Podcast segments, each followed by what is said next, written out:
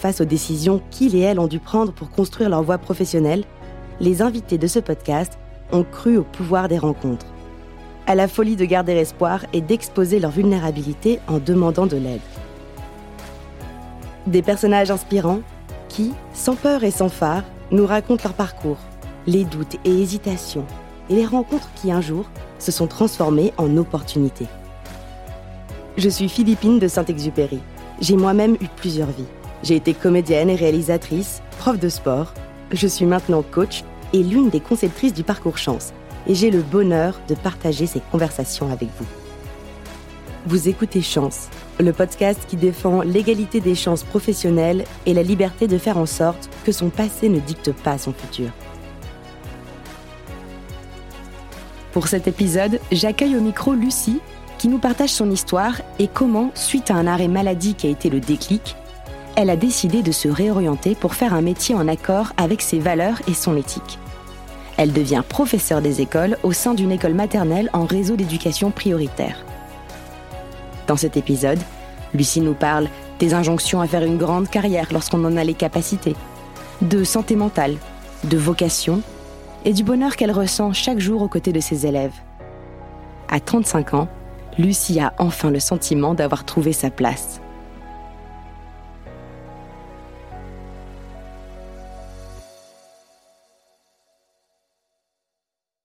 Bonsoir Lucie. Bonsoir Philippine. Merci beaucoup d'avoir accepté notre invitation. Merci beaucoup de m'avoir permis euh, cette plateforme d'expression. On est vraiment ravis de t'entendre ce soir.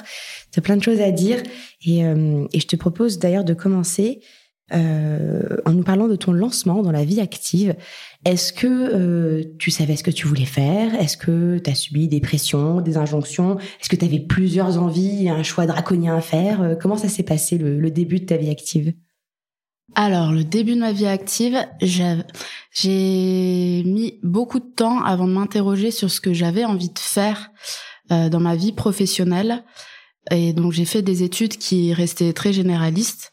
Après un, bac littéraire, j'ai fait une, euh, une prépa, lettres et sciences sociales. Donc ça restait aussi très ouvert. Et c'est lors de cette prépa où on m'a parlé de Sciences Po et que voilà, j'ai pris connaissance de l'existence de ce type de formation qui restait très généraliste. Donc pour continuer à ne pas faire de choix, je me suis euh, lancée là-dedans. Et au final j'ai dû me poser plus sérieusement la question euh, lorsque j'ai dû choisir euh, mon master 1 et mhm. euh, à ce moment-là je me suis dit euh, que comme j'avais vécu une très bonne expérience à l'étranger euh, l'année précédente où ça? à Sydney en Australie et que voilà j'avais beaucoup apprécié rencontrer des personnes de différentes cultures et euh, comme j'étais habituée depuis euh, très jeune à être une spectatrice de culture, un théâtre, cinéma, euh, concert, que je pouvais allier ces deux aspects autour des métiers de la promotion de la culture française à l'étranger. Et donc j'ai j'ai anglais mon master de Sciences Po sur cette spécialité gestion des projets culturels à l'international. Et je me suis pas lancée directement après l'obtention de mon master 2. Euh, j'ai fait un service civique avec l'association Unicité pendant pendant neuf mois parce que je voulais un peu sortir euh, des cadres élitistes euh, de Sciences Po et voilà m'ouvrir à d'autres euh, sphères sociales avant de vraiment commencer à travailler pour ce pourquoi j'avais été formée. Donc c'est seulement après euh, le service civique que j'ai eu ma première expérience à l'étranger qui qui correspondait à, à mon master 2. Et, et donc j'ai commencé à travailler à New York pour mhm. euh, la maison française de Columbia University. Mhm. Et j'ai fait ça pendant un an et j'étais euh, assistante de communication et de programmation cinéma pour euh, pour la maison française. Et ça t'a plu? Et ça m'a beaucoup plu. Ça m'a confirmé le fait que j'aimais beaucoup vivre dans des environnements multiculturels et j'ai adoré la vie à New York. Euh, si j'avais pu rester plus longtemps, je pense que je l'aurais fait, mais c'était compliqué en termes d'obtention de visa. J'ai euh, réussi à travailler pour euh, l'Alliance française de ciné, enfin retourner en Australie pour travailler au sein de l'équipe qui est en charge de l'organisation du festival du film français, le festival du cinéma français, French Film Festival. oui, oui. euh, du coup, ça me permettait de retourner à Sydney où mm. j'avais beaucoup aimé vivre aussi et continuer à, à préciser mon profil sur le volet cinéma français et, euh, et j'ai beaucoup aimé cette expérience. Alors c'était court, j'y suis restée euh, six mois et j'ai euh, autant euh, apprécié ce que j'ai fait au niveau professionnel que tous les à côté, ma vie sociale. J'ai rencontré des personnes géniales de qui étaient australiennes mais aussi d'autres nationalités et euh, à la fin de cette mission, j'ai réussi à décrocher le Graal du VIA et donc je suis partie euh, à l'ambassade de France de en Tanzanie. J'étais basée à Dar es Salaam et là j'étais attachée euh, culturelle et coopération universitaire et et plein d'autres choses. Une fiche de poste longue comme mon bras. donc sur le papier, ça faisait rêver. J'étais surprise de pouvoir accéder aussi jeune à un poste qui me paraissait avec des responsabilités quand même assez importantes.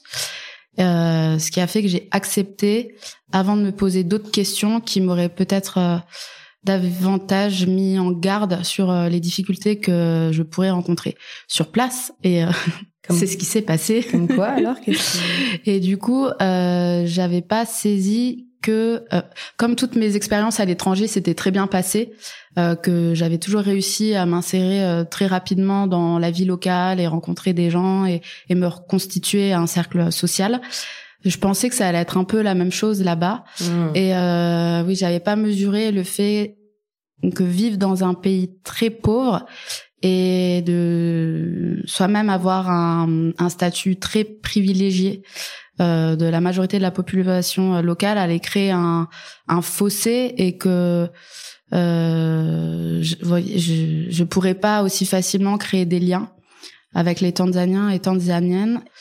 Euh, et ça s'est très mal passé aussi avec mon supérieur hiérarchique, qui voilà, qui, était très, qui il m'a pas mis en confiance, on va dire, pour euh, m'attaquer à toutes les missions qui étaient les miennes. Et du coup, euh, très rapidement, je suis tombée en dépression. Et, euh, et je, je voulais absolument avoir le courage d'aller voir mon supérieur et lui dire que ça me convenait pas. mais je l'ai pas, j'arrivais pas à me terroriser en fait. Et j'avais peur qu'il qu'il me retourne le cerveau et qu'il me euh, me force à rester sur place quand bien même j'étais sûre qu'il fallait que je parte. Et je pense aussi le fait de vivre un peu ça comme un échec et de me dire bah euh, parce que je, remplaçais des personnes donc certaines avaient réussi à je dis certaines parce que c'était euh, uniquement des, des femmes dans le le service euh, culturel avaient réussi à, faire euh, l'émission qui était sur ma fiche de poste donc je me disais mais pourquoi moi ça j'y arrive pas. Mais je pense que voilà, c'était euh, tout l'environnement, les conditions euh, travail aussi. On avait très peu de, liberté de mouvement. Sur place, il fallait toujours euh, se déplacer en, en, taxi qui était agréé par l'ambassade. Et euh, je me suis rendu compte que moi, la, la liberté de manière large, c'est une valeur phare chez moi. Et du coup, de même pour faire un déplacement de 500 mètres, ne pas pouvoir le faire, d'être obligé de s'inscrire dans une salle de sport pour marcher sur un tapis, euh, pour faire de l'activité physique, c'était pas pour moi. Ça, euh, psychologiquement, ça m'équilibrait pas. Et si j'avais eu d'autres aspects qui euh, m'auraient davantage motivé et rééquilibré, peut-être que j'aurais pu résister, mais là, c'était pas possible. Donc, euh, j'ai fini par euh, voir un, un, médecin. Même c'est mes collègues qui euh, ont pris le rendez-vous pour moi parce que j'en étais arrivée à un moment où je je m'endormais sur mon clavier, enfin mon corps s'est euh, s'est mis en, en, veille et euh, je dormais tout le temps. Et je ouais, j'arrivais plus à écrire de mail, enfin même euh, quelque chose d'extrêmement simple, c'était devenu euh, une montagne à gravir. Et donc je suis rentrée en France trois mois après le début de ma mission. Et c'est tombé du coup en plein en novembre 2015 donc juste au moment des attentats terroristes et j'ai euh, j'ai réemménagé chez chez ma maman. Et euh, et c'est à partir de ce moment-là où je me suis déjà dit ah mais peut-être que ce cette carrière à l'étranger euh, c'est pas fait pour toi. Je pense que je ressentais aussi une petite fatigue de d'avoir à renouer des liens à chaque fois, même si ça me, il y avait un côté euh, excitant et palpitant, et, et que j'arrivais à chaque fois à trouver des super belles personnes euh, avec qui je suis encore amie euh, à l'heure actuelle. Mais je me suis dit bon, peut-être que c'est le moment de, de poser en France et de, de réfléchir pour faire autre chose. Donc j'ai déjà fait autre chose avant de refaire ce que je fais actuellement. Euh, du coup, j'ai d'abord commencé à chercher euh, pour euh, dans le secteur culturel, mais euh, proche encore de ce que tu faisais. Voilà, avant, proche de ce que je faisais avant, avec toujours un volet euh, interculturel et euh, surtout une vocation sociale plus importante. Et j'ai passé plusieurs entretiens. J'ai presque été retenue pour l'un des postes. Et finalement je suis arrivée sur la deuxième marche du podium. Et, euh, et, et j'avais beaucoup cru dans dans ce recrutement. Enfin ça m'a vraiment fait plaisir de, de candidater d'échanger et de voir que mon profil euh, plaisait. Donc je pense que ça m'a permis de, de me euh, rétablir sur le plan de la confiance en moi. Donc j'avais fait ça ce process qui n'a pas abouti mais qui était quand même euh, positif, enfin m'apporter des choses positives. Et, euh, et ensuite, j'ai une amie qui euh, avait enfin, recherché quelqu'un pour rejoindre son équipe euh, pour une mission courte. Donc une amie qui travaillait pour euh, une fondation de lutte contre les exclusions. Et je me suis dit ah bah c'est c'est différent. Je sors du champ culturel mais euh, je retrouve un peu mon envie de d'œuvrer euh, pour une mission qui a du sens euh, pour l'intérêt général. La justice. La justice tout ça tout ça. Et du coup j'ai rejoint l'équipe pour un mois et il s'est trouvé qu'il y avait une création de poste dans une autre direction.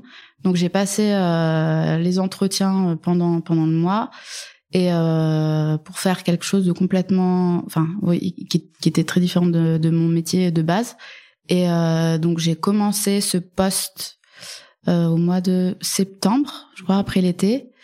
Et euh, j'y suis restée trois ans. Ensuite, il y a une euh, voilà, il y a une grosse crise interne, une grosse réorganisation de la fondation. On m'a proposé, euh, il, y a il y a un changement de direction. On m'a proposé un autre poste qui n'avait rien à voir. À nouveau. à nouveau. Euh, là pour gérer euh, les fondations sous égide de, de la fondation pour laquelle je travaillais. Et j'ai, euh, comme j'aime le challenge, et j'ai besoin aussi de me renouveler assez régulièrement parce que sinon je me lasse vite. Enfin, dès que je suis dans une zone de confort, euh, ça me plaît plus. J'ai l'impression de m'endormir. Et donc là, on me mettait un poste très challengeant parce que c'était on devait complètement euh, restructurer une des l'activité de fondation euh, abritante de la fondation. Donc là, c'est des termes hyper techniques euh, qui parleront à pas grand monde, mais il y avait voilà tout à faire et toujours dans l'impression de comment cette envie de justice, c'était l'occasion pour moi de contribuer à remettre dans l'ordre dans une activité qui était très dysfonctionnelle hmm. et qui était qui allait s'avérer très dure mais avec des des, des belles reconnaissances euh, si on y arrivait et donc j'ai fait ça pendant presque trois ans hein, deux ans et demi plutôt avant de de nouveau me sentir très mal et euh, j'avais eu, j'ai eu d'autres. Euh, voilà, moi je suis à ma sixième dépression. Là, la dernière dépression que j'ai faite en début d'année, c'était pas nouveau et c'était pas le. Mais je me suis dit, c'est c'est celle de trop et euh, qui est largement euh, causée par un mal-être au travail ou un voilà un sentiment de plus vraiment être à ma place qui euh, qui a fait que je pense de nouveau mon corps il il, se met en veille. Et est-ce que ça a été ça le déclic pour te dire là je vais vraiment prendre le recul de réfléchir à mon projet professionnel euh, plutôt qu'aller chercher une opportunité qui va peut-être en amener une autre, etc. Oui, en fait j'ai quand je, sentais que ça me, j'avais besoin d'autre chose, il fallait que je rejoigne une autre structure. J'essayais ben, de, de, candidater ou de me dire voilà euh, où, où est-ce que tu veux aller? Et je me dis bon bah le métier en soi me me va à peu près. C'est plus euh, peut-être la, la structure et puis c'est enfin voilà c'est une fondation qui est en crise depuis presque. Euh, enfin quand j'ai rejoint cette fondation il y avait déjà plein de dysfonctionnements. Euh, j'ai vu, je sais pas combien de, de, de, collègues arriver, partir. Je pense plus de 100 hein, je, en ah termes de turnover. Et euh, voilà, j'étais représentante du personnel pendant euh, une des périodes où là il y a eu un, le, plus grand bouleversement, le changement de direction. Je me suis beaucoup impliquée euh, personnellement euh, pour défendre la voix de mes collègues et et faire en sorte que ça se passe le mieux. Là, ça faisait plusieurs en acceptant de de changer de poste au sein de la fondation, je savais que je pouvais pas faire représentante du personnel en plus mmh. parce que c'était euh, ouais, beaucoup d'énergie et euh, et j'ai cru en au renouveau. Euh, je pense que voilà, l'espoir m'a beaucoup porté malgré une charge de travail euh, importante et ben voilà, mon goût, euh, mon goût du challenge euh, couplé, ça m'a permis de résister hmm. un temps. Et, et quand j'ai vraiment craqué, je me suis dit, mais en fait, laisse tomber, tu arrêtes de vouloir euh, euh comment porter sur sur tes épaules presque le, le la renaissance de cette fondation pour qu'elle soit complètement en accord avec les valeurs que tu portes. C'est c'est plus possible en fait. Il faut il faut faire autre chose.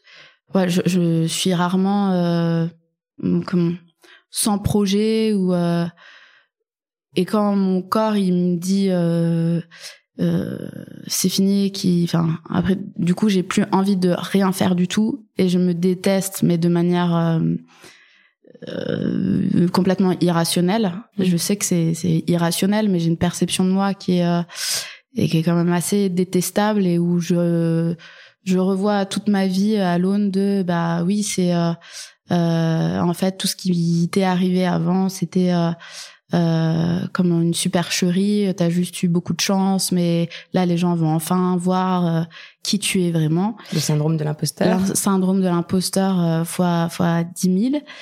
Et là je pense que c'était la première fois où je me suis dit quand même enfin tu vas avoir 35 ans et euh, tu as vécu plusieurs euh, phases euh, compliquées, tu sais que tu t'en sors et va peut-être chercher un peu plus loin de ce qui te euh, ce dont tu as besoin dans ta vie professionnelle pour ne pas avoir à subir régulièrement des un, un, espèce de désenchantement, désillusion que je vis de manière tellement violente et que je retourne contre moi. Hmm. Donc euh, j'ai pris euh, du temps pour me reposer. Ensuite, je suis allée euh, marcher avec mon frère sur le chemin de Saint-Jacques de Compostelle. Et c'est là où j'ai l'impression de m'être reconnectée avec bah, qui je, pensais être et ce dont j'avais besoin. Et, et c'est lorsque je suis revenue à Paris où j'avais l'énergie pour pour me lancer dans voilà le bilan de compétences euh, de, de, rejoindre le dispositif euh, Chance. Et, euh, et j'avais aussi en tête pendant ce mon cheminement intérieur et vraiment physique de du, de métier de l'enseignement qui m'a quand même toujours un peu trotté en tête depuis que depuis plusieurs années et ayant plusieurs amis proches qui qui font ce métier qui sont institutrices dans euh, dans des zones euh, d'éducation prioritaire mm. et qui sont euh, passionnées par ce qu'elles font et qui le font avec du cœur et et du jus de cerveau. je me suis dit bah oui, c'est vrai, pourquoi pas cette, enfin, reconsidérer ce métier et et du coup j'avais souvenir, mais un peu vague, euh, d'une association qui euh, qui accompagnait des euh, jeunes actifs qui voulaient se reconvertir dans l'enseignement en zone d'éducation prioritaire.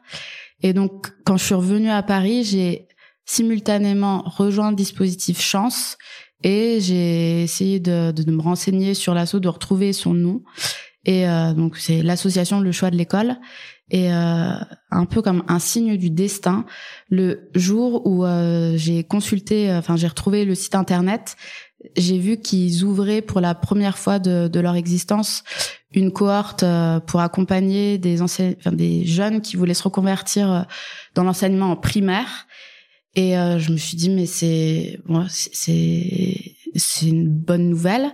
J'ai même pas enfin quand je l'ai fait, j'étais pas sûre d'aller jusqu'au bout et que ce soit vraiment ce que j'avais envie de faire, mais au moins c'était semer un petit caillou et me laisser cette cette possibilité, sachant que j'étais pas sûre d'être sélectionnée non plus euh, par l'association pour être accompagnée.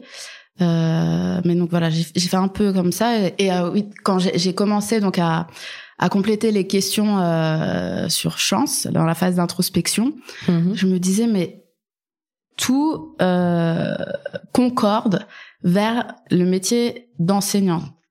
C'est vraiment les tout ce que j'ai envie de, de, donner et tout ce que ce métier peut me permettre, c'est avec ce que j'ai envie de faire. Et du coup, je pense que ça, quand j'ai passé les entretiens auprès de, les entretiens, oui, les entretiens de sélection, et auprès de l'association, bah, ça a renforcé ma conviction et ma motivation que c'était un métier qui me correspondait. Donc, j'ai été euh, sélectionnée par euh, par l'association. Et euh, je me souviens quand j'ai été mis en relation avec euh, mon coach Chance, au début, j'étais vraiment pas sûre de moi. J'avais euh, même, je parlais d'une de manière assez, comment, un peu arculon. j'osais pas quoi dire que oui je me voyais bien dans faire faire le métier d'enseignante et et mon coach Philippe m'a dit mais de très rapidement en fait de séance en séance j'ai vu que tu tu trouvais ta ta place enfin que tu te disais mais oui en fait c'est euh, c'est c'est ça qu'il me faut. Et euh, et une fois que j'étais sûre de ça euh, tout tout était facile. Euh, c'était ouais tous les toutes les planètes étaient alignées et, euh, et l'accompagnement de l'association était euh, répondait aussi euh, pleinement à ce que j'attendais en en les rejoignant parce que même si je me suis dit ok l'enseignement ça paraît de correspondre je me voyais pas passer les concours avant d'être sûre que que ça me plaisait vraiment sur le terrain. Et, et du coup l'association le choix de l'école elle accompagne pendant deux ans. Euh, donc des avant c'était des, des jeunes jusqu'à 40 ans, mais maintenant c'est euh, il y a plus de limite d'âge. C'est pas parce qu'on est sélectionné par l'association du choix de l'école que c'est sûr qu'on sera en classe à la rentrée euh, suivante.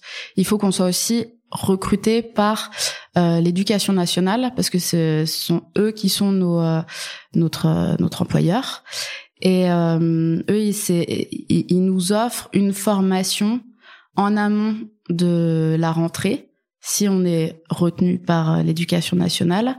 Et ensuite, ils nous accompagnent pendant les deux ans. Euh, on a des formations euh, complémentaires à celles qu'on a aussi euh, par l'éducation nationale. Et euh, surtout, on a une, comme on, on fait partie d'un collectif euh, de d'actifs qui souhaitent se reconvertir dans l'enseignement et en zone d'éducation prioritaire. Donc ça rajoute aussi des hum, une motivation, enfin en termes de cohésion euh, d'équipe. On pour avoir fait ce choix, c'est pas seulement le choix de d'enseigner, c'est d'enseigner dans des territoires avec des, des élèves qui sont issus de milieux très défavorisés. Donc de fait, je pense qu'on partage pas mal de valeurs communes et, euh, du coup, il y a une entraide et un esprit de collectif qui arrive très vite et qui est une force énorme. J'avais euh, connaissance quand même des, des, difficultés que je pouvais rencontrer et d'être lancé euh, voilà du jour au lendemain dans une classe sans avoir aucune euh, base, euh, aucune connaissance, ça me paraissait impossible. Enfin, je me sentais pas du tout prête à faire ça et euh, et c'est parce que j'étais retenue par l'association que j'ai osé aussi euh, franchir ce cap. Donc, tu as vraiment trouvé euh, le bon organisme pour t'accompagner parce mm. que tu avais aussi accompagné ta réflexion de façon méthodologique et que donc tu savais de quoi tu avais besoin, mm. ce que tu voulais, tes critères, etc. Donc, De ce que je comprends bien, si je résume, c'est qu'au départ, euh, tu as essayé par toi-même euh, quand tu as senti un certain mal-être et les premiers euh, signaux d'alarme, euh, de tester des métiers différents, des secteurs différents, des types de structures différents. malgré tout ça, on arrivait toujours à un désalignement et puis à des signaux forts de ton corps et la dépression, etc. D'ailleurs, on pourra y revenir, hein, c'est intéressant le sujet de la santé mentale. Et donc c'est là que tu as décidé de te faire accompagner pour aller peut-être un cran plus loin ou en tout cas d'avoir une prise de recul sur ta situation mais en même temps, tu es arrivé à, ce moment-là avec une piste déjà euh, qui mm. s'était déclenchée en toi parce que tu t'es laissé le temps, tu as pris le temps de faire cette pause, ce moment de flottement. J'essaie de résumer un peu hein, tout ce mm, chemin mm, hyper riche. Euh, et d'ailleurs, il y a beaucoup de gens qui commencent le parcours chance avec une piste en tête. Il y en a qui arrivent en étant totalement perdus et c'est normal aussi, une nébuleuse. Mais il y en a d'autres qui arrivent avec une piste et le parcours leur permet d'inférer ou de valider cette piste. Donc pour toi, j'ai l'impression que ça l'a validé. Euh, et qu'est-ce que tu dirais que tu as appris dans le parcours chance euh, qui est sur toi, qui est aujourd'hui en alignement avec ton nouveau travail? Que j'avais besoin de d'être dans un cadre où je peux m'exprimer euh, de manière sincère et authentique, où j'ai pas l'impression de devoir jouer un rôle euh, et que c'est voilà sans ça euh, je pense qu'un jour ou l'autre, euh, je serai de nouveau confrontée à un mal-être, que c'est ce que je vis comme euh, un manque d'honnêteté ou de sincérité. Moi, ça m'est insupportable. Euh, et il y a des personnes qui arrivent à être différents au travail et en dehors, et je peux pas. Je, je peux vraiment pas. Et ça m'a aussi appris à me libérer de, de l'impression que de faire un choix de métier euh, me fermait plein d'autres portes et qu'au contraire, il valait mieux que je euh, saisisse des des opportunités que enfin des opportunités que je crée dans dans le cas présent de ma reconversion mais ça m'empêcherait pas de faire d'autres choses non plus plus tard et qu'il y aurait euh, qu'il y avait euh, un panel d'autres métiers qui pouvaient aussi me correspondre. Et euh, ça je pense que ça me terrorisait hmm. avant davantage que de me conforter et de me dire mais c'est super en fait. Lucie t'as de la chance t'as la possibilité de faire plein de métiers différents dans ta vie si tu veux. Et euh, à l'inverse de, de, de plein de personnes où ils ont peut-être beaucoup moins cette euh, possibilité, bah, vois-le comme une richesse.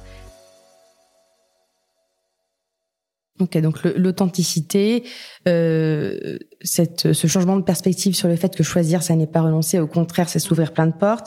Tu avais aussi parlé un peu plus tôt de ton besoin d'environnement multiculturel, d'un métier couteau suisse, euh, de la valeur justice. J'ai l'impression que tout ça aussi, tu, tu le retrouves dans ton... Ah oui, ouais. je, je le retrouve pleinement et euh, c'est j'ai toujours eu euh, comme une espèce de fascination, je sais pas si le terme va être un peu déplacé, mais un, je sais pas, une tendresse pour euh, les enfants. Je trouve que c'est un âge qui peut être à la fois terrible, mais qui est encore euh, porteur de beaucoup d'espoir et qui est euh, tellement structurant pour euh, le reste de sa vie que euh, si je veux vraiment euh, œuvrer en faveur de la réduction des inégalités, c'est un endroit qui qui est central. Et, euh, et je pense, je, le pressentais ça, mais euh, j'avais pas encore osé. Et, et je pense que, ben voilà, moi j'ai toujours eu conscience de de ce privilège d'être né quand même dans, dans une bonne famille. Enfin, pour le coup, c'est vraiment de la chance euh, et toujours conscience que beaucoup de personnes avaient beaucoup moins de chance que moi. Et, et ça me ça ça m'atteint. Enfin je je, je, je comprends enfin si je, je, comprends pourquoi mais j'aimerais tellement euh, que plein d'autres enfants aient la chance de naître euh, dans, dans la famille que j'ai eue. Mm. et du coup avec euh, voilà les inégalités sociales c'est toujours un sujet qui m'a beaucoup euh, révolté et donc je me suis dit bah voilà toi tu as cette en plus d'être un métier qui correspond à euh, le fait de vouloir être couteau suisse. Euh, il y a aussi toute la part euh, psychologique que j'aime beaucoup et que je peux avoir. et plein, enfin le côté physique aussi du métier. Euh, c'est un moteur. C'est un, un, gros moteur. Et de savoir que bah, sans faire d'efforts, je suis remplie de cet amour et que je peux le mettre à disposition euh, d'enfants si je peux euh, leur permettre durant leur temps à l'école d'être dans un environnement où on rigole, où euh, on apprend, mais toujours euh, dans, dans la bienveillance et dans la bonne humeur, euh, bah, c'est parfait parce que moi, ça va me faire plaisir, hmm. j'ai sans avoir à faire euh, d'efforts particuliers. Et pour eux, peut-être que ça leur permettra de contrebalancer certaines choses qu'ils n'ont pas choisi de subir et, et qui doivent vivre au quotidien. Et tu, tu parlais justement euh, tout à l'heure de toutes ces fois où tu t'es senti mal et je te remercie encore d'avoir partagé avec nous que tu as fait six dépressions. C'est courageux de, de, le partager avec euh, nos auditeurs et qu'on puisse en parler sans tabou. Euh, ce que j'aimerais te demander, c'est que tu as parlé quand même de ton corps qui qui s'effondre, tu t'endors sur ton clavier, etc. Et ça, en risque psychosocial, c'est ce qu'on appelle la dernière phase de la courbe de stress, c'est le moment de l'épuisement. Avec du recul, est-ce que tu arrives à voir des signaux faibles que, ton corps t'envoyait auparavant pour peut-être euh, ne pas en arriver là? Ou quels conseils tu aimerais donner à des personnes qui se retrouvent dans, dans ces moments d'épuisement physique, de dépression? Oui, il y a bah, fatigue, vraiment de sentir que des choses qu'on fait de manière très simple, d'habitude, deviennent de plus en plus compliquées et on, enfin, moi je trouve qu'on sent la, la chute. C'est quand on n'a jamais rencontré, euh, on n'a jamais vécu de dépression, ça peut ne pas nous alerter de suite parce que c'est vraiment très progressif. Alors après, ça dépend des dépressions. Il y a des personnes qui tombent euh, vraiment du, du, jour au lendemain. Mais ça peut être effectivement très très progressif. Mais ça peut être aussi très très progressif. Et euh, si vous voyez que bah, vous, vous avez conscience que par exemple, d'habitude vous écrivez relativement rapidement, euh, que écrire un mail, ça vous demande pas beaucoup d'efforts. Mhm. Et si vous commencez à voir que vous réfléchissez de plus en plus à la bonne formulation, que vous, euh, enfin, vous écrivez le mail, vous le supprimez, vous le réécrivez, vous le supprimez, que voilà, tout ça, c'est des petits euh, mhm. euh, moments d'alerte et que si vous rentrez du travail et vous êtes de plus en plus épuisé et incapable de faire quoi que ce soit d'autre, euh, quand bien même vous avez d'autres centres d'intérêt, que ça devient de plus en plus difficile de mm. vous y intéresser. Euh, moi, je euh, vous conseille un, quelque chose que j'ai eu toujours du mal à m'appliquer, mais c'est toujours plus facile de conseiller aux autres, euh, de vous arrêter, euh, d'aller voir un médecin. Et euh, il vaut mieux s'arrêter deux semaines ou quelques semaines et euh, reprendre des forces.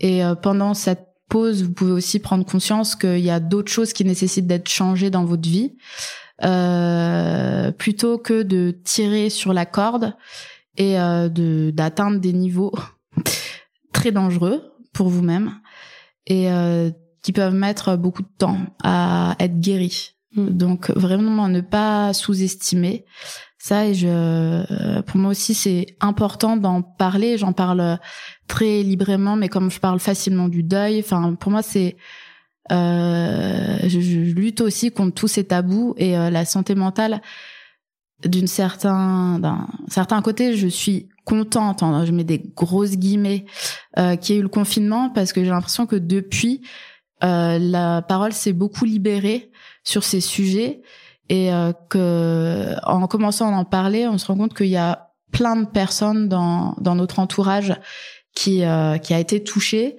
et que euh, bah après je pense que c'est un, un, problème de société où il faut être euh, toujours performant mhm. euh, et c'est difficile d'afficher ses vulnérabilités mais moi je les revendique assez comme simplement. Enfin, je voilà, je suis pas une euh, une surfemme. Il y a des choses qui m'atteignent beaucoup, qui peuvent me mettre dans des états très très durs et qui n'atteindront pas euh, les mêmes personnes. Enfin, peut-être à, à, situation égale, on vivra des choses très différentes. Alors moi, ça va, j'arriverai pas à les, à bien les vivre, et, euh, bah j'assume que moi ça, euh, comment, ouais, ma ma vulnérabilité euh, vis-à-vis de certaines choses et, euh, et que la vulnérabilité, souvent aussi, elle s'accompagne d'une force énorme. Parce qu'il y a un préjugé énorme autour de de la dépression, du burn-out, etc., qui est les personnes euh, sujettes à ça sont des personnes faibles. Mmh. Alors que pour euh, et, j'ai changé. Euh, Enfin, discuté pas mal avec d'autres amis qui ont traversé aussi des, des grosses dépressions et, et, parfois de manière cyclique. Euh, on se rend compte à quel point euh, on est on, on, est courageux, courageuse, forte de réussir à survivre à ça et à, à puiser en nous les ressources pour euh, en sortir. C'est qu'il y a aussi cette idée de, de, culpabilité à pas forcément placer sur la personne, puisque toi, tu parlais par exemple dans ta, troisième expérience professionnelle euh, d'environnement nocif, hein, quand même, mm. si j'ai bien compris, avec la peur, c'est le mot que tu as utilisé de ton supérieur hiérarchique. Euh, donc peut-être aussi rappeler aux personnes que c'est pas uniquement de leur fait. Ouais, c'est pas uniquement de leur fait. Et après aussi, la dépression, c'est une maladie. Donc on est très inégaux face à cette maladie. Et euh, et il faut pas euh, euh, quand bien même ce que j'ai pu moi me dire quand j'étais en Tanzanie, me comparer avec euh, avec mes collègues et me dire bah pourtant voilà on a le même supérieur hiérarchique, on habite dans la même ville et elles, elles sont pas en dépression. Mmh. Euh, bah oui, tant mieux pour elles. Mmh. Mais euh, ça sert à rien de se rajouter de la culpabilité à, à déjà notre ressenti et notre mal-être. Et, euh, et c'est très très difficile de prendre du recul. Et je pense que c'est une euh, voilà le sentiment de culpabilité de aussi euh, ce qu'on fait vivre à nos proches parce que nos proches euh, souffrent de nous voir aussi mal. Après, et je pense que moi, comme je suis quelqu'un de, quand je vais, enfin, je vais surtout très très très bien, donc c'est extrêmement déstabilisant de me voir euh, aussi mal. Et, euh, et, et avec aussi les expériences, moi j'ai appris à, à communiquer aussi à mes proches sur comment il faut réagir quand je vais pas bien et qu'il faut pas euh, chercher à tout prix à me dire euh, ça va aller, euh, à m'encourager ou à avoir de mes nouvelles tous les quatre matins pour être sûr que ça va, je suis encore en vie, me faire confiance et que moi j'ai besoin d'hiberner, de laisser un peu la vague passer et et pour pas justement renforcer le sentiment de culpabilité qui est déjà très fort. Oui, s'accorder le temps encore une fois. S'accorder le temps. Prendre du recul et se recentrer sur soi et mieux se connaître, etc. Ce travail d'introspection que tu mhm. as fait notamment lors de ta marche. Et des fois, il faut prendre des médicaments aussi. Moi, je, voilà, je, le dis aussi parce que je sais que c'est euh, euh, pas mal de personnes ont encore un peu euh, des réticences. Et euh, moi, avant de commencer à en prendre, j'en avais beaucoup aussi. Mm. Et vraiment, des fois, c'est bah, la, la seule solution. Euh, c'est important, c'est vraiment important. En se faisant accompagner par un professionnel, voilà. bien sûr. Donc, si on rappelle les éléments d'alerte, les signaux faibles euh, que tu nous as partagés, la perte d'envie ou d'élan vital quand on rentre chez soi, chez soi le soir, la fatigue et la difficulté à faire des choses qui auparavant nous semblaient simples. C'est, quand même des éléments euh, très concrets. Et, et, de commencer aussi peut-être à se, euh, mm. d'avoir un rap un discours euh, de plus en plus euh, négatif sur soi, là aussi il faut un signe. un signe et de ne plus vouloir voir les gens qu'on aime et euh, qu'on sait bienveillants aussi, c'est mm. un signe. Ok, merci beaucoup pour ce partage. Et bah, justement, en parlant des gens qu'on aime, comment ont réagi tes proches face à cette réorientation peut-être pas soudaine, mais en tout cas assez 360, euh, on va dire. Là, pour le coup, on peut vraiment parler de reconversion et pas uniquement de réorientation. Comment ils ont réagi? Euh, Ils sont. Alors moi, j'aime bien faire mes comment mon, cheminement de manière un peu secrète. Donc j'ai en plus enfin j'ai avancé un peu dans l'ombre et je voulais pas recueillir trop tôt leur opinion sur ce que je m'apprêtais à faire. Et quand je l'ai annoncé, du coup, j'étais déjà convaincue moi-même que c'était bon pour moi. Et je cherchais pas à avoir la validation de l'extérieur. Et même leur réticence ne pouvait pas te faire changer d'avis aussi. Oh, voilà, c'était, euh, oui, j'étais sûre de moi. Et euh, du coup, ils étaient, ils ont tous très bien réagi.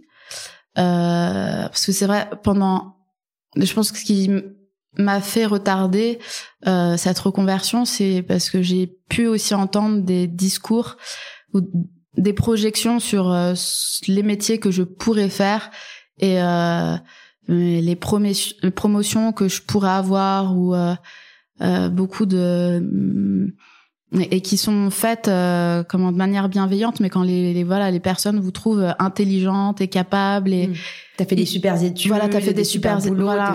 hyper compétentes t'as des super expériences euh, voilà. Pourquoi pourquoi tu continues pas à viser euh, le haut de la pyramide enfin de ce qu'ils considèrent eux le sommet de la pyramide? Et je pense que ça avec l'âge j'ai réussi à à, à, prendre du recul aussi et à mettre cette euh, petite voix que, que j'avais aussi peut-être moi-même. Et, euh, et et, et euh, du coup quand je je l'ai annoncé je savais euh, que je saurais répondre à ce type de remarques et il y en a pas eu une seule wow. mon sens Comme quoi et ils ont tous été euh, enchantée et euh, pour beaucoup c'était une évidence. Ils m'imaginaient totalement faire ce métier et, euh, et depuis que je l'exerce réellement et qui voient à quel point euh, je suis heureuse, que euh, j'aime en parler, que euh, je suis contente. Euh, enfin là depuis euh, la rentrée de septembre, alors ça reste récent, mais j'ai pas eu un seul jour où je me suis pas levée mm. en me disant mais chouette, je vais retrouver mes élèves, on va passer une super journée. Et, et je vois aussi tous les avantages qu'ont cette profession. Et dans le j'enseigne dans l'académie de Créteil. on n'a pas école le mercredi. Euh, donc même si je passe, euh, voilà, je travaille quelques heures, mais ça me laisse du temps aussi pour faire euh, d'autres choses, comme ben, des choses plus pratico-pratiques, le ménage, les courses, les rendez-vous médicaux, mais aussi ben, un peu me reposer parce que être en classe, c'est quand même très énergivore. Et les vacances, quand même régulièrement, mais qui sont nécessaires. Là aussi, j'ai eh compris à quel point c'était nécessaire d'avoir ces, ces respirations, mais je sais que c'est une chance, enfin c'est un avantage euh, énorme du métier. Et je pense que ça renforce mon investissement aussi euh, au quotidien parce que je sais que c'est intense, c'est des espèces de sprints mais euh, lorsque j'arrive en vacances, je peux un peu me reposer tout en prenant du recul sur euh, ce que ce qui s'est passé durant la période et et réexaminer mes, mes pratiques d'enseignante.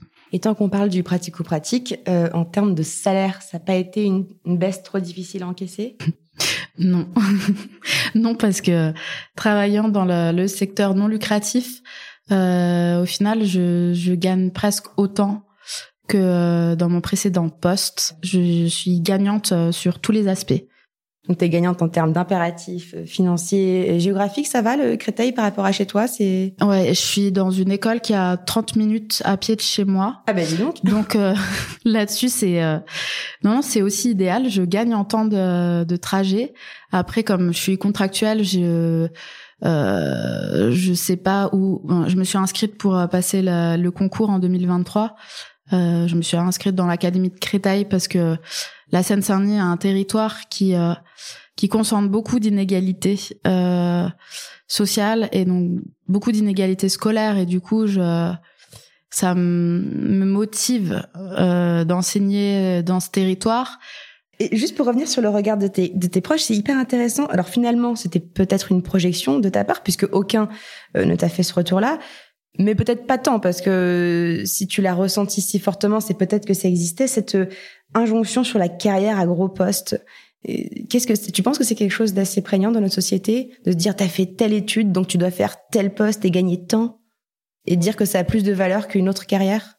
Je pense que c'est ouais c'est encore trop prégnant ça commence un peu à évoluer avec euh, bah, les reconversions qui deviennent de plus en plus élevées et euh, où voilà il y a de plus en plus de personnes qui cherchent des métiers qui qui ont mm, qui sont davantage euh, en accord avec leurs valeurs et qui veulent davantage avoir un équilibre vie professionnelle vie vie personnelle. Et du coup je pense que c'est en train un peu d'évoluer euh, en plus avec les, les, discours des jeunes diplômés des grandes écoles qui euh, qui sont critiques aussi sur euh, hum, le système économique et qui il y a, y a pas mal enfin moi j'ai l'impression d'être quand même qu'on est un peu dans un tournant et qu'il y a un changement de paradigme par rapport à la génération de nos parents et que c'est plus euh, ces injonctions viennent plutôt bah, de ces générations mais qui nous voient aussi très malheureux au travail et euh, et passer beaucoup plus d'heures que certains en ont passé en étant beaucoup moins bien payés et, euh, et peut-être qu'ils acceptent plus facilement qu'on prenne une autre voie qu'eux. Et, et je pense que moi c'est la enfin l'injonction que la plus importante c'était je pense ça venait de ma famille. Et euh, parce que euh, euh, mes, mes parents sont issus de milieux modestes, un milieu rural et euh, milieu citadin. C'était les premiers à faire euh, des, des études euh, et d'accéder à des, des, des, métiers euh, intellectuels. Et du coup, je pense que c'est la, la peur du déclassement où on a tout donner à nos enfants pour faciliter leur accès à des grandes écoles, à des études prestigieuses, à des des métiers euh, socialement reconnus. Alors je pense qu'il y a mmh. une euh, voilà la, volonté qu'il y ait une euh, continuité. Et et, et après quand je pense que voilà moi ma mère elle m'a vu pas bien dans différents postes. Donc elle sait maintenant que c'est pas important euh, ce que je fais enfin tant que je suis heureuse euh, c'est le principal. Et euh... est-ce que c'est vraiment un déclassement finalement? Enfin en fait ça dépend où est-ce qu'on place le curseur. C'est quoi un déclassement? Est-ce que c'est être déclassé finalement qu'être plus heureux quasiment aussi bien payé avec trois fois plus de vacances en accord avec ses valeurs? Oui et au final quand on réexamine c'est vrai que c'est pas mais c'est plus par rapport au, au poste que auquel j'aurais pu euh, candidater et, euh, et, et après, je sais que je peux toujours. Et euh, enfin, si je change d'avis, rien n'est fermé. Voilà, rien n'est fermé. Donc, euh, je me condamne pas à, à, faire ce métier euh, pour le restant de mes jours. Pour l'instant, j'ai, ça me convient et je profite d'avoir un métier qui me rend heureuse parce que je mesure à quel point c'est précieux et, euh, et assez rare. Enfin, hmm. il y a beaucoup de personnes qui sont euh, pas 100% satisfaites de leur métier. Euh, donc euh, voilà, pour l'instant, moi, je, je, reste dans le présent. J'adore, je kiffe euh, euh, tant que ça dure. Et puis le jour où il faudra, enfin, j'aurai envie d'autre chose, et eh ben, j'y réfléchirai. Mais j'ai plus peur de, de si je dois me reconvertir de nouveau, bah c'est pas grave. Je, je, je sais que c'est possible. Et j'aurais une dernière question à te poser si on était dans un film de science-fiction et que tu pouvais euh, parler à la Lucie de 7 ans, qu'est-ce que tu aurais envie de lui dire? Euh, Alors, j'aurais envie de lui dire de euh, se faire confiance davantage, c'est de garder euh, ma curiosité, de continuer à, m'intéresser aux autres. D'avoir de l'ambition, c'est pas forcément euh, euh, être euh, la première en première euh, de la classe, euh, ni avoir les postes les plus prestigieux, faire les meilleures écoles, mm. mais avoir l'ambition d'être heureuse et de faire des choses dans lesquelles je me sens bien, parce que c'est quand on se sent bien que on fait bien les choses aussi euh, pour les autres et au travail et en dehors. Et c'est essentiel. Il faut euh, et ça c'est une de mes très très bonnes amies qui me l'a appris des fois apprendre à être plus euh, égoïste.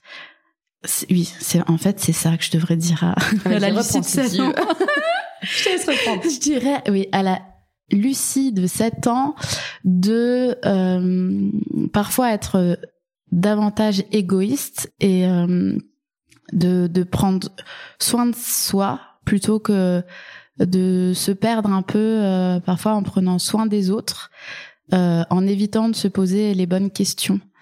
Et euh, qu'il faut pas culpabiliser de d'être bienveillant envers soi-même en premier pour ensuite être bien avec les autres et et ouais et heureux dans la vie. Et que c'est un peu un un ouais un passage obligé d'apprendre à, à prendre soin de soi et moi c'est à la fois ma famille et, euh, et une de mes très bonnes amies qui euh, qui a réussi à m'inculquer ça et, mmh. euh, et je lui suis très reconnaissante parce que je suis d'autant plus bienveillante, généreuse, altruiste que depuis que j'ai compris que voilà, fallait pas que je m'oublie. Mais un peu comme le masque à oxygène dans les avions que tu mets d'abord sur ton visage avant, avant d'aller sauver. Tout à fait. Bravo pour la métaphore. Merci beaucoup pour ce témoignage, Lucie. Merci beaucoup pour son écoute. Et merci à ceux qui vont m'écouter. merci d'avoir écouté Chance, le podcast qui défend l'égalité des chances professionnelles et la liberté de faire en sorte que son passé ne dicte pas son futur. Vous pouvez retrouver nos épisodes sur toutes les plateformes de podcast. Et si ce témoignage vous a plu, vous pouvez laisser des étoiles, m'écrire des commentaires et n'hésitez pas à en parler autour de vous. À bientôt.